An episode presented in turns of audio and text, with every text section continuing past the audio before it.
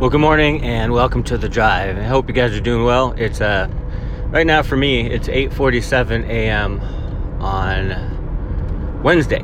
On Wednesday, and since it's fresh on my mind, I've been thinking about it for the last few days, especially. Uh, we're going through midweek study in Numbers, and uh, Numbers is an amazing book, by the way.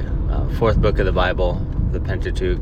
You know, Genesis, Exodus, Leviticus, Numbers, and we're in chapter 20 and uh, I'm just going to look at the first 12 verses tonight because it's just uh, pretty amazing um, how the meekest man in the world, the one who had strength under control, lost it.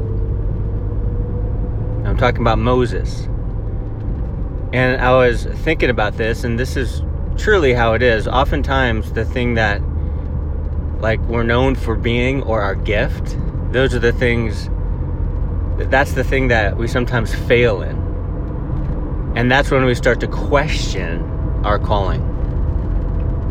Like you gave me this gift lord. I i, I used it for myself. I failed. Or i i messed this thing up instead of using my gift. Or i've been careless. I haven't been a good steward. And so oftentimes we fail at the very thing that others think we're strong in. Maybe you're known for being peaceful, a peacemaker. Well, it gets to the point where you're like, your kid, I don't know, your kids drive you crazy, and so you go off. You are not a peacemaker at that moment, right? Maybe you're known for keeping your eyes on on Jesus, on the Word of God, and not letting any lust of the flesh, anything um, you see corrupt you. But then in a moment of weakness, you look, whatever it is, on the screen, on the billboard, I don't know. But you fail in that very thing that you've been strong in, that God has made you strong in. So, what do you do in situations like that? Well, the Lord is faithful in that. And I think this is really how we should look at it. The Lord's faithful in chastening us, the Lord is faithful in correcting us. The Lord is faithful in saying, hey, you messed up here. You need to repent and get back on track. Now, there will be some consequences to your actions because God is just, perfectly just, perfectly, which means perfectly fair as far as eternal view is concerned. Now, us here on earth, we think all kinds of crazy things, and when God does something, we go, "Why'd you do that, God?" As if we know better, you know. but, but He is perfectly just. He knows what He's doing. He is right in all of His judgments, and that includes correcting uh, Christians, correcting Christ followers, correcting believers. And I like to look at it like this if, if we don't take correction from the Lord, are we ever going to grow? I, I, I, don't think so. I don't think so because in order to grow spiritually, you know, we have to let the Lord in and go, yeah, all this stuff is wrong.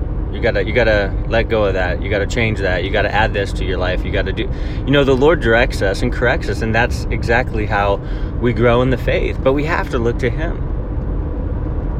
and we have to da- make daily choices to say, Lord, I'm gonna depend on Your strength today, not my own, because I have none. My strength is weakness. you know, Moses.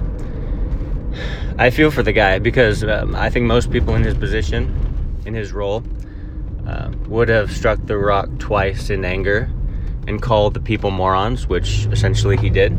Translate the word there in chapter 20. And uh, he basically said, Quit complaining, morons. And so he wasn't happy, right? He hit the rock twice where God said, You know, speak to the rock. And I emphasize twice because it wasn't a one hit anger, it was a two. It was just like a lashing out. And you, people try to spin this all kinds of ways, but the fact is, Moses was disobedient. He let his anger get to him. He became angry, and he sinned.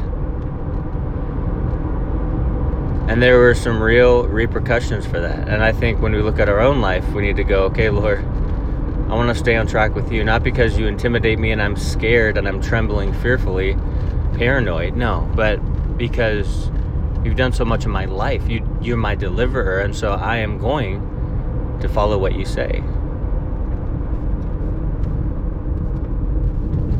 I was talking to a, a Catholic uh, the other day, and he was like, "Oh yeah, Catholic Church, we have rules." You know, as you know, as I'm Christian and a pastor and everything, and I'm like, "Okay, you have Catholic rules. We have the Bible, which tells you how to live, what to do, what your character should be."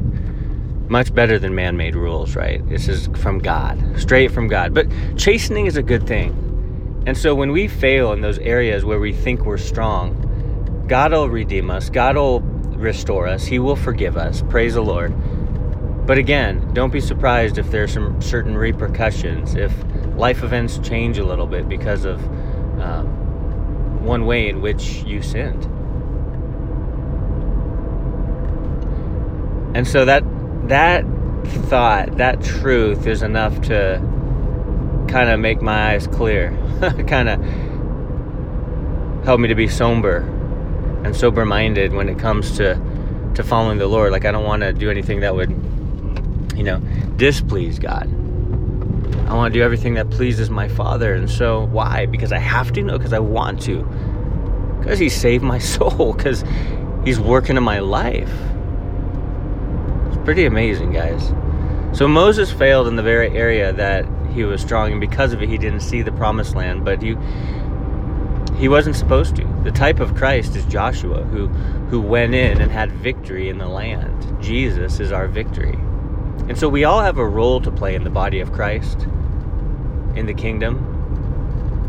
And in that role, knowing what we're supposed to do, knowing what God has gifted us in, we should be able to enact and execute those roles in a way that would please God, that would glorify the Lord ultimately, right? Amen. Well, God bless you guys. I hope you have an amazing day. We'll talk to you tomorrow.